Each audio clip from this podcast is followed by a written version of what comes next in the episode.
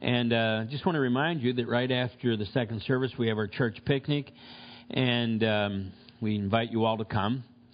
And also, um, Annette's here. You feeling better, sister? Good, good.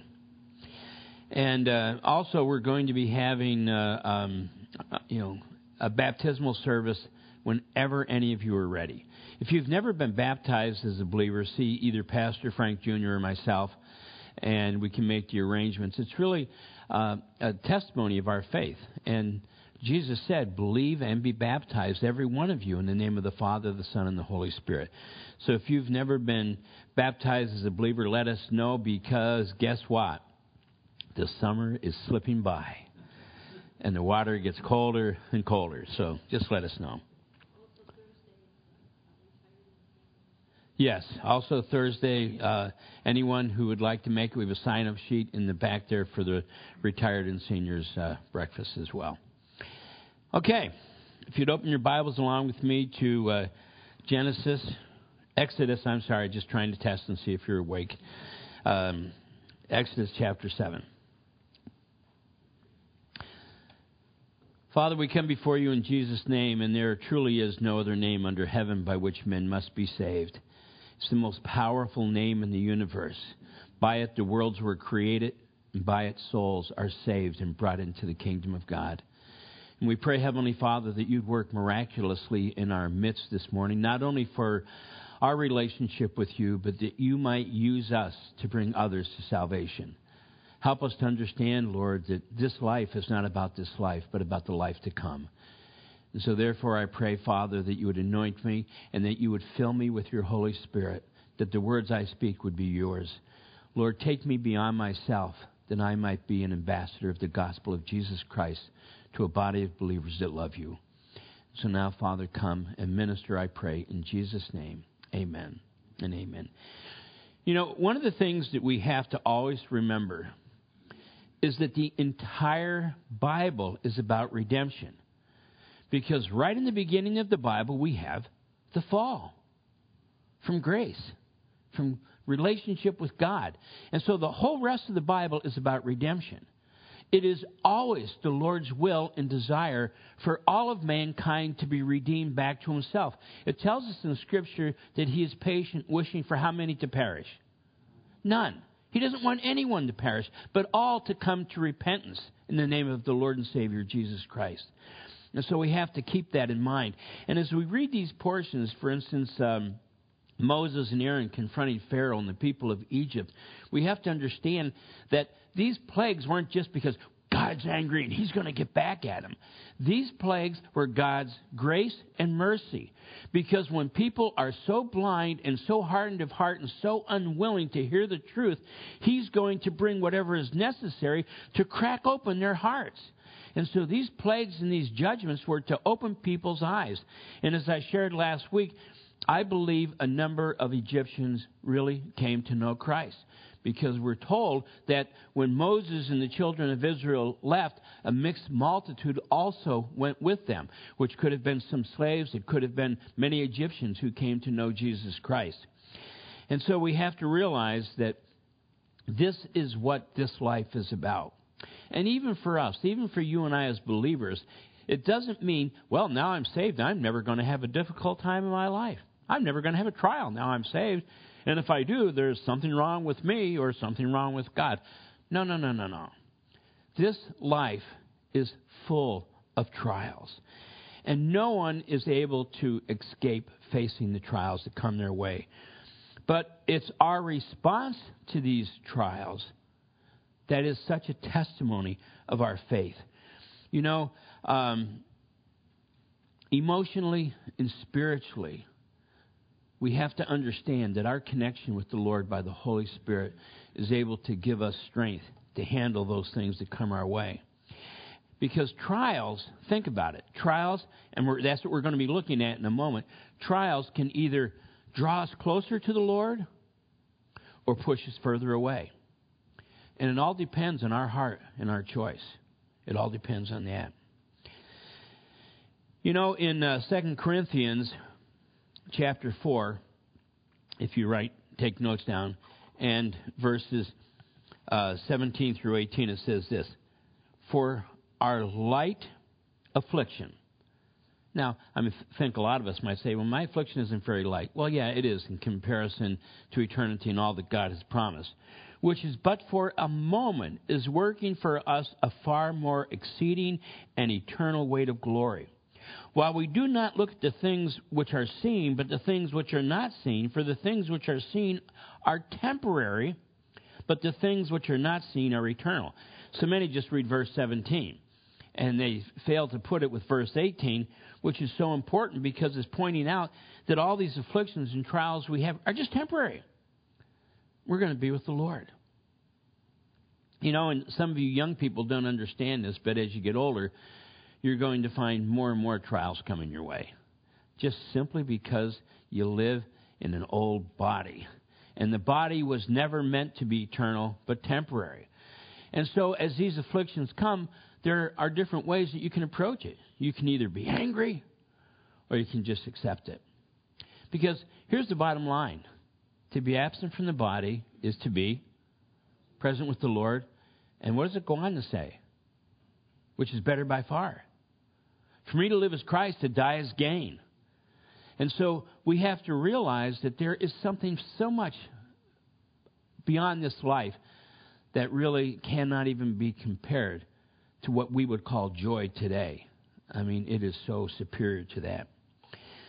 Now, in this portion, and just like we looked at last week, Satan can imitate the signs and wonders of God up to a point. And some ask, well, why would God allow Satan to have this power? Well, we have to understand, I believe I have an, uh, you know, at least part of the answer for it, because love requires choice. And in the garden with our first parents, Satan used that choice against them. They had a choice. God said, You can eat of any tree of the garden except for the fruit that is in the center of the garden. And the day of you eat of that, you shall surely die spiritually, not physically. And uh, it is a tree of, of good and evil, the knowledge of good and evil. You might be thinking, well, why wouldn't the Lord want us to have that? I'm so thankful that when we have our glorified bodies, we won't even know how to sin. Do you know what I'm saying?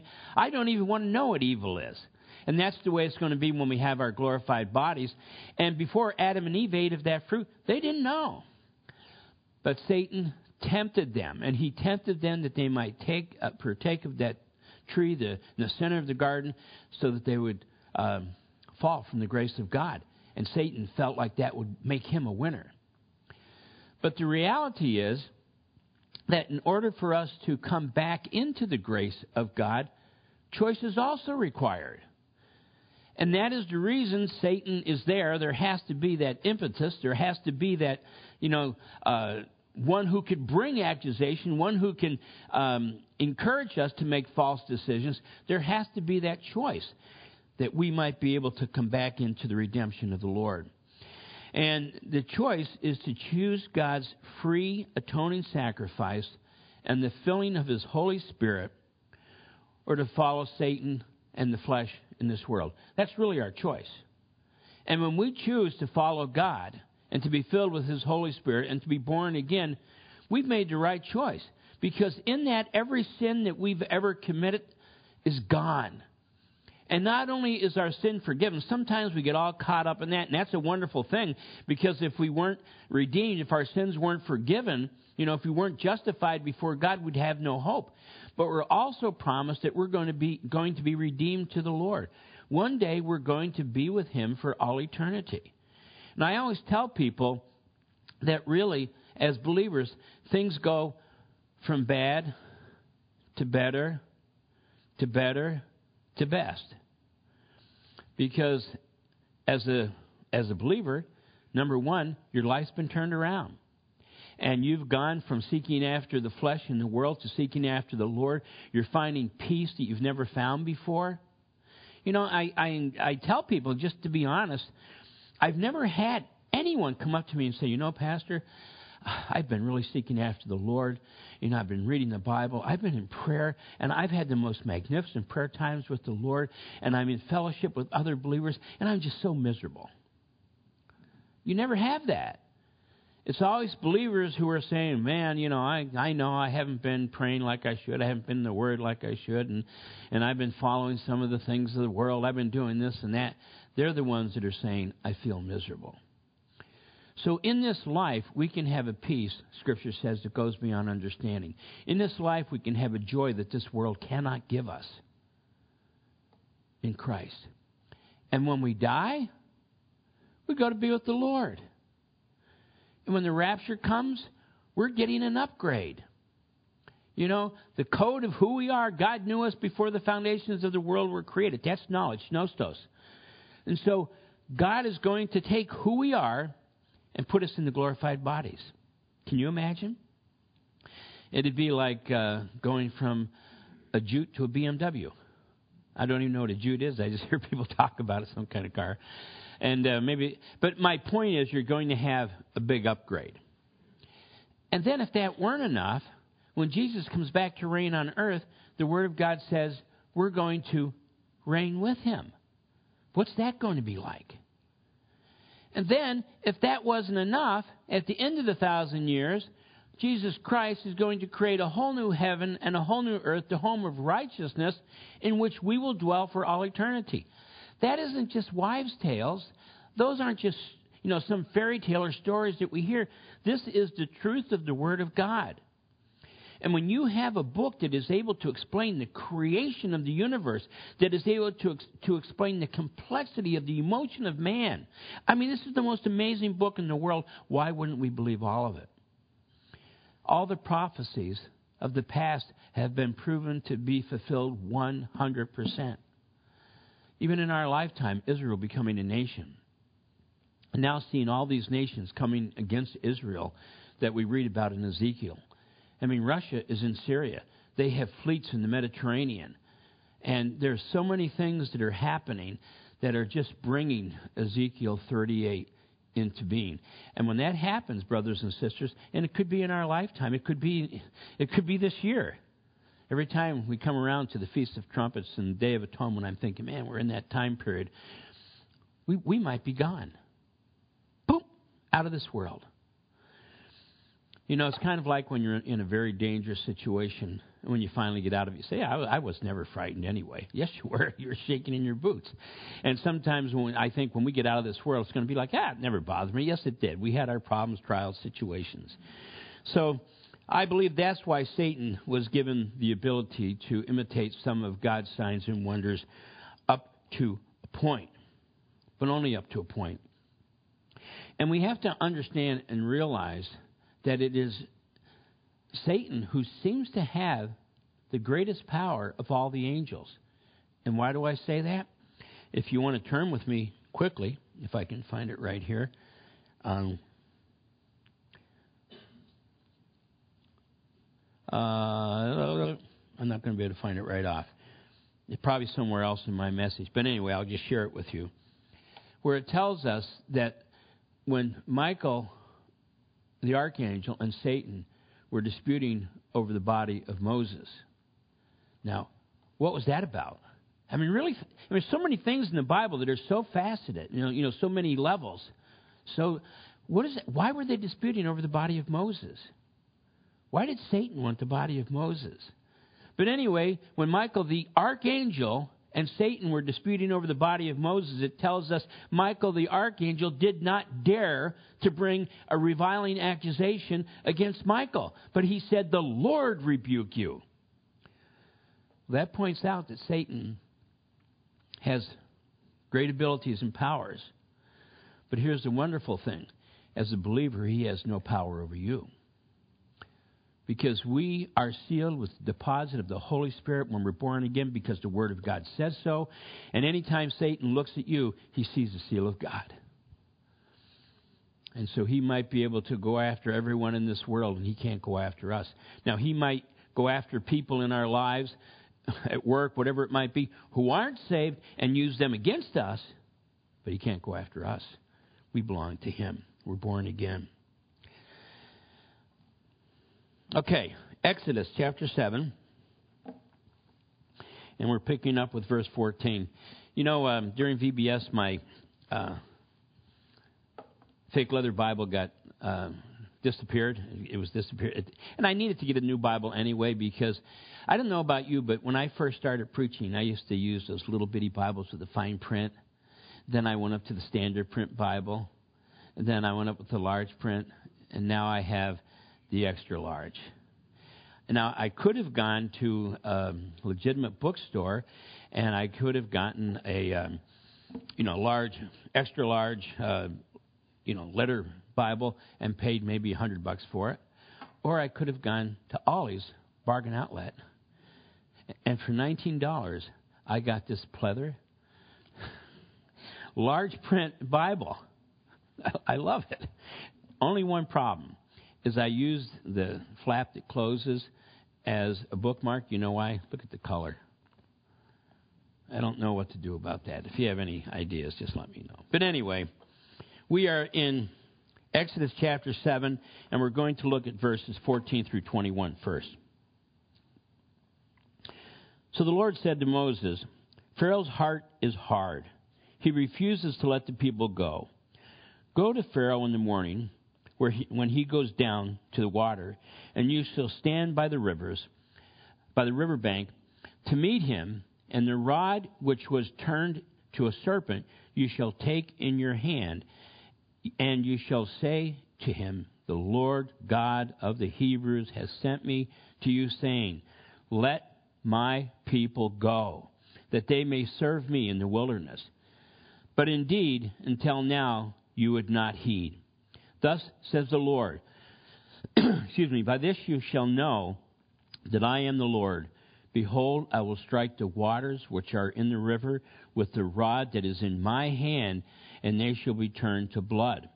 And the fish that are in the river shall die. The river shall stink, and the Euphrates and the Egyptians will loathe to drink the water of the river. Then the Lord spoke to Moses, Say to Aaron, Take your rod. You notice it goes back and forth. It talks about it being the rod of Moses and, and the rod being in Moses' hand, but then it talks about the rod being in Aaron's hands when he strikes the water. Remember um, what the Lord said that Moses would be as your prophet. And so, when either one of them, they're working in concert together, kind of like the Father, Son, and the Holy Spirit work together. then the Lord spoke to Moses Say to Aaron, Take your rod and stretch out your hand over the waters of Egypt, over their streams, over their rivers, over their ponds, over all their pools of water, that they may become blood. And it's not saying like blood or, you know, it says become blood. There's no other way in the Hebrew you can take it than it became blood. And there should be blood throughout all the land of Egypt. That's why it was the, the, ponds and the streams and everything else. So all of Egypt would experience this, not only those that lived along the Nile, both in buckets of wood and, and pitchers of stone. And Moses and Aaron did just as the Lord commanded. So he lifted up the rod and he, and he struck the waters and, and uh, that were in the river, in the sight of Pharaoh and in the sight of his servants.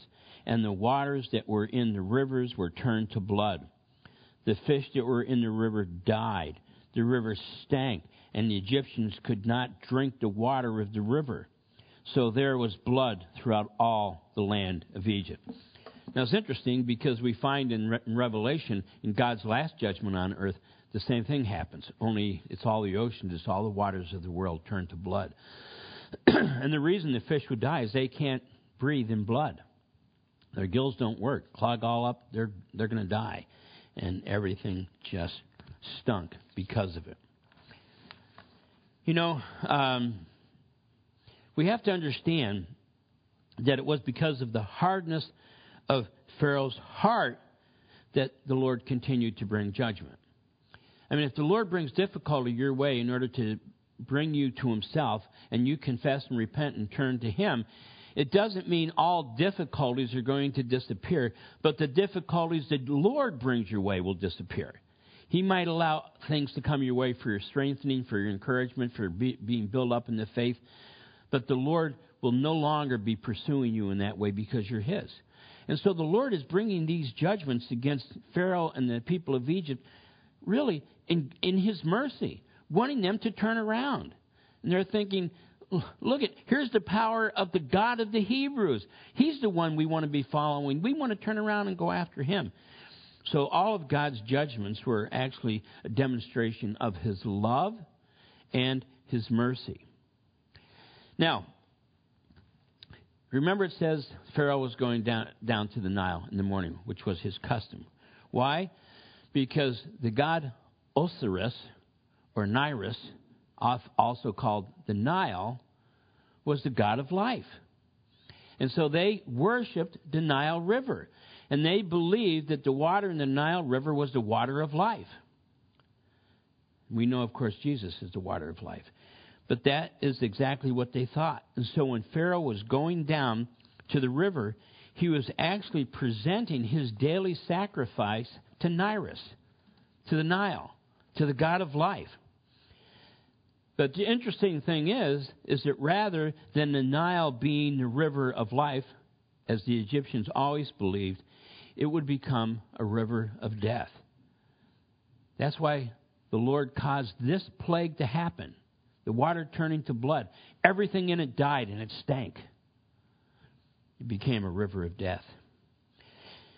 And so many today seek after what they think or at least perceive to be the good life, but in reality it's death. You know, you can read about it online, you can read about it in magazines, or maybe you have friends and neighbors that you know this, and their whole life they've sought after the things of this world, and maybe to some extent have been successful and have really acquired a lot of the things of this world. But their heart is dead, their life is dead. They have no joy, they have no peace. And that's very sad because there is only one who can bring peace, and that's the Prince of Peace. And there's only one who can bring salvation to the dilemma and, and to the anguish that we feel in this life. And that's Jesus Christ, the righteous one. Jesus is the only answer. Because we have to remember all the plagues God would be bringing on Egypt were to refute their false gods. I don't know if you realize that all ten plagues were related to the false gods of Egypt. Remember the rod becoming, and I shared with you that actual Hebrew is not a snake, that's nashatan, and that's not the word used here. Uh, tannin is the word that's used here, and it means crocodile. So the rod being turned into a crocodile actually was their god Nilus. Nilus had a body like a man and had a head like an alligator and he is the one who was con- he was the god of darkness, and he constantly fought with Ra, chased Ra, who was the, the god of the sun, the god of light. But this was one of the chief gods of of uh, the Egyptians. This, you know, crocodile head god. And what happened when all the magicians turned their rods into crocodiles? Aaron's crocodile ate them all up, showing that he was greater. And now we have uh, Nilus, the God of life, and it's proven right here in front of them that the God of the Hebrews was more powerful than the Nile and made it a river of death. You know, God's purpose in all these plagues was that the children of Israel would be freed. And God's purpose in so many of the difficulties that come into our life is that we might be freed. So you're never going to seek freedom if you don't think you need it. Follow what I'm saying? And a lot of times we don't think we need freedom because, well, life is good, we think. And then all of a sudden, things start turning around and just take a little bit of a different slant, a little bit of a different angle to it, and you realize, you know what? All the things in this life that I thought were so important, that I thought were so good, are nothing. They're death. They're empty. And so the Lord then gives us real life through His Holy Spirit. now, the same, of course, is true today. God always desires for His people, for you and I, to be freed from sin. And uh, I don't think there's anything that holds us captive more tightly and anything that gives us greater anguish of heart than sin. You might be thinking, well, I'm not a sinner. Well, you're not Jesus. no, you're a sinner. We're all sinners saved by grace. But the thing is, so often when we think of sin, we, we only think of the most blatant sins we can think of. But the fact is, in, in every day, you know, we sin in this, and we sin in that, and we have an attitude here, and we have an attitude there. We're angry at this one. We're, you know, we have all these sins that we deal with. And it makes life miserable. But all we have to do is go to Jesus. You know, 1 John 1 9, you guys know my favorite verse. It's a conditional conjunction, if. In other words, you've got to do it. If we confess our sin, He's faithful and just to forgive us and purify us from all unrighteousness. So, in order to be purified, we have to confess. In order to confess, we have to realize. In order to realize, we have to be honest. Well, that's not really sin. Yeah, yes, it is. I didn't really do anything wrong. Yes, you did. I didn't make a mistake. Yes. We have to be willing to confess any wrongdoing we have in order to take it to the Lord. You know, there's never a time God winks at sin. Some people say, well, things are different today. It's okay if I do this. It's okay if I do that. It's okay if I indulge in this. It's okay if I indulge in it. God understands. Yes, He does. And His grace was not put in place so that you could continue making excuses for your sin, but that you might be given the power to overcome the sin. We grow in the grace and knowledge of our Lord and Savior, Jesus Christ. Excuse me. Because, in the same way, this world and the desires of the flesh can hold us in bondage and also in captivity. And yet, the Lord is still saying, Let my people go. You know the things that hold us into bondage and captivity. You know it. Every one of us. We have our things, we know what it is. And the thing is, we have such a tendency that after we're able to identify in our own life those things that hold us in bondage and captivity, to make excuses for it. And while we're making excuses for it, it's still holding us in bondage and captivity. But what a wonderful thing to just go before the Lord. You know, we uh, sang the song "I Can Only Imagine" on Friday night. If if none of you have ever seen this, you want to you want to go see it. It's on. Uh, it's not on Netflix yet, but you can get it on Amazon and like that. And the name of the movie is I Can Only Imagine, and it's the true story. It's a true story about the young man who wrote that song, and he's the one who actually started this, the group MercyMe. Uh, any of you who like Christian music, it, it was very powerful. I mean, it was a, a Christian movie, and usually Christian movies are very, uh, you know, like, "Hi, my name is John. I am a born again Christian. you know, it's not like, but it isn't like that. I mean, the, the acting was really good, and no one you'd know except Dennis Quaid and uh, Cloris Leachman, but the the acting was superb in it, and the story was awesome. And I don't want to say anything more about it because I don't want to ruin it for you, but it's I can only imagine, and uh, you can get it on Amazon, and um, it's it's really worth watching.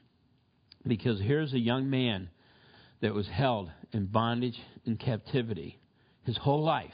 Even after he got saved, he was held in bondage and captivity because of a bitter heart. And then when Jesus Christ comes through and breaks that hard, bittered heart, it's unbelievable. And now he's set free. And now he can only imagine he wrote the song and the music in 10 minutes. It was a triple platinum.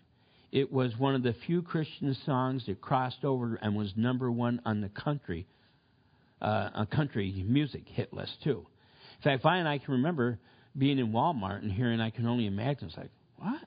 Walmart, you know.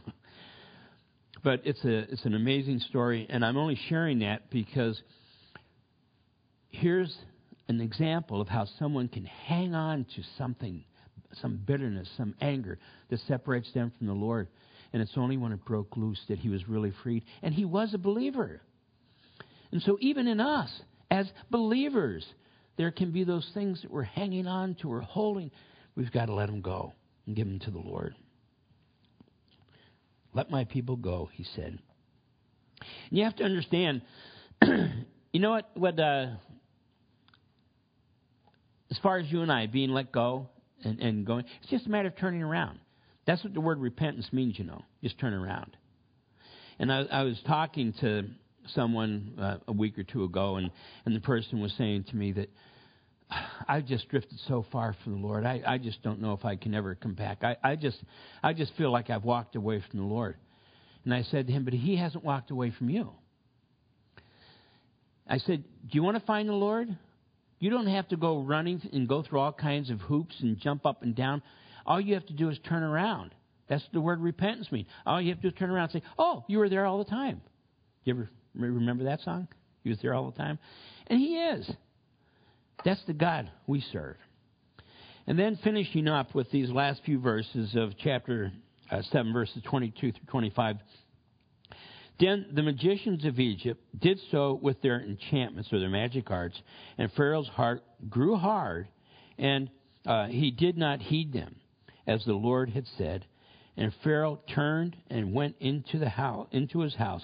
Neither was his heart moved by this, so all the Egyptians dug all around the river for water to drink, because they could not drink the water of the river. And seven days passed after the Lord had struck the river. So we know there's a time uh, period given, seven days before the next plague comes. As I mentioned last week, I don't believe these magicians were just doing some kind of a magic trick or illusion. I believe it was really in the power of Satan that they turned water into blood. And did you ever wonder where did they get the water to turn into blood? Did you ever wonder about that? Because it said he turned the Nile and he turned the ponds and the rivers and the streams and pitchers and everything into blood. Well, it, it tells us right here where they got it from. God is merciful. God is so merciful and so loving. And in the midst of this great plague that he brought upon the people, it told us that they could dig along the Nile and find fresh water to drink. Isn't that amazing? So, in the midst of whatever is going on, the Lord provides a place where we can find fresh water to drink.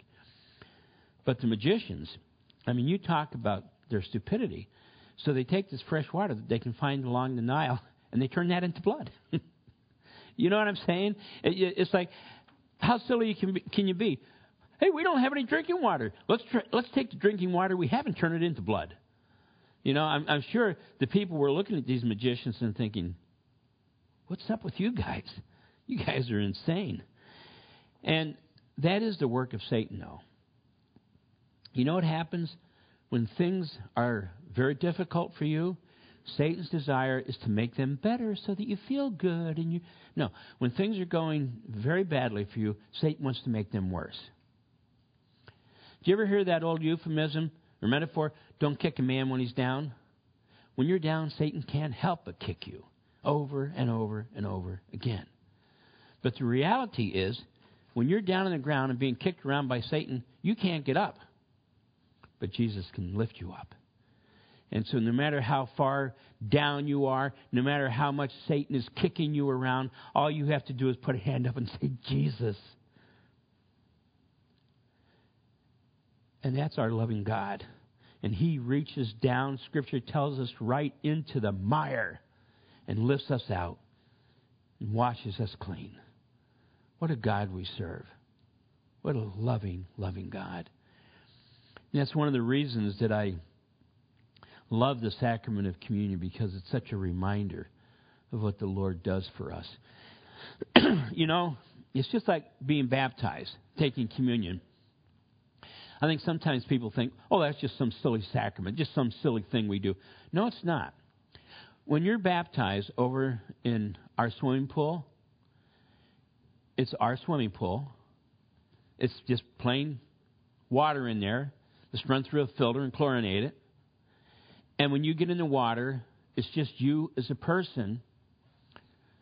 But when you submit to being baptized and confess your sin, as Romans 6 tells us, you're opening your heart and your life to the Lord. And you're saying, Jesus Christ, when I go under that water, it is like I'm dying to my old nature and to my sin. And when I'm being lifted up, I'm being lifted up by you to follow you by the power of the Holy Spirit. So baptism is a beautiful thing. It is symbolic as far as what we're actually doing, but it's not symbolic as far as our heart is concerned and what it means to us. And the same thing is true with communion.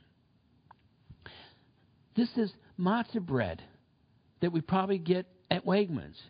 But it's the right thing. I mean, Jesus used unleavened bread. And this is Welch's grape juice because we don't drink wine here on communion. This is Welch's grape juice, the fruit of the vine. You know, it's. But here's the point. Jesus said, "As often as you drink of this cup and eat this bread, you do it in remembrance of me." Remembrance of what? That he lived? That he walked the earth? That he was the fulfillment of all prophecy? That he was the Messiah of the Old Testament? That he is Yahweh himself? Yeah. But what he really wants us to remember is his love for you and for me. Jesus didn't come to this earth to perform some kind of an ego trip on his own, own behalf.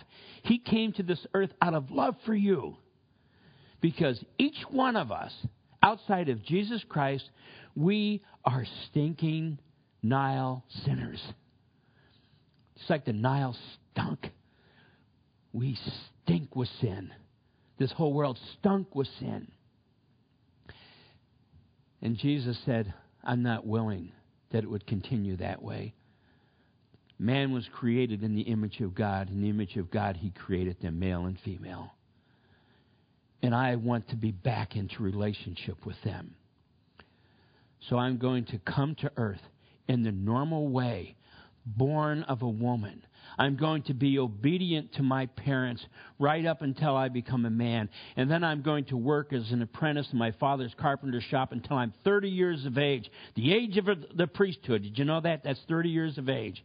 And then I'm going to go out and I'm going to preach the eternal kingdom to all who would listen. And he preached the eternal kingdom. He preached salvation as a free gift. And then, in order to fulfill his promise to bring redemption, there had to be a perfect sacrifice. When Jesus Christ walked into the water to be baptized by his cousin John, they were only six months apart. They probably grew up together. But when John saw him walking into the water, he said, Behold, the Lamb of God who takes away the sin of the whole world. And he said, I should be baptized by you. And Jesus said, No. He said, All righteousness has to be fulfilled. And John baptizes him, lifts him up out of the water, and the Holy Spirit, in the form of a dove, alights on him. And a voice from heaven says, This is my beloved Son in whom I am well pleased. Father, Son, and the Holy Spirit present, the Trinity all at one time. What were people thinking? Can you imagine being there and seeing that? Jesus was being prepared, just like the lamb was prepared for the sacrifice that we'll be getting into later on. And he was prepared. And he went and he died on that cross. His humanity, Jesus, Yeshua, Hamashiach, Jesus, Joshua, the Messiah, the Lamb of God, truly and really died on that cross. That wasn't fake. He felt, he was tempted in every way as we were, Scripture tells us, and he felt every pain we did. He didn't somehow, you know, oh, this doesn't even hurt me. He felt every pain, he felt every hurt. But the thing that absolutely burdened him the most, that was the most difficult for him to handle, is at that moment when he cried out, quoting the 22nd Psalm. Go to the 22nd Psalm. My God, my God, why have you forsaken me? 22nd Psalm is all about crucifixion 600 years before the Romans invented it. Why have you forsaken me? Now, why was he saying that? Because at that moment, God had to turn his head from him. Because your sin and my sin, every one of them, past, present, and future, and the sin of all mankind from the beginning to the end. Because Jesus lives outside of time. all of those sins were laid upon the perfect Lamb of God. And so when he died on that cross, he died as the sacrifice for our sin. But the wonderful thing is, he didn't stay dead. You know, we sing that song, Up from the grave he arose. What a beautiful song. Because he arose, that means he's a living sacrifice. And that's why Scripture tells us that he sits at the right hand of God the Father to make continuous intercession for the saints. You know how wonderful that is? Oh, I fell a sin this morning. Well, the Lord's forgiven you. He works continuous intercession for you. So it's amazing. When we take communion, it's not just, well, a little cracker, a little juice. No, no. What does it mean to you in your heart? Do you recognize all that God has done for us? It's such a blessing to know Jesus. It's such a blessing to know we don't have to continue on in the frailty of our own thinking and of our own heart, but we can have a joy that surpasses understanding. Father, we come before you in Jesus' name and we thank you so much for your word and the truth we find in it. And I ask, Lord, as we participate in this communion together, it would really speak to our hearts. I pray this in Jesus' name. Amen. If I could have my brothers come forward. When Jesus was in the upper room with his disciples, the Gospel of John tells us it was preparation day. And he took the unleavened bread and he broke it. He said, This is my body broken for you. I don't know if they fully understood, but we do. And then when he took the cup, and he said, This is my blood, which is poured out for you. They didn't understand probably all that it signified, but we do. This is the blood of the covenant of the new, the, you know, the new covenant that you and I can be forgiven, our sin can be washed away. And so, therefore, as believers, we have to understand his body was broken for our redemption, his blood was shed for our sanctification. And so, therefore, take, my brothers and sisters, and eat and drink and be so thankful.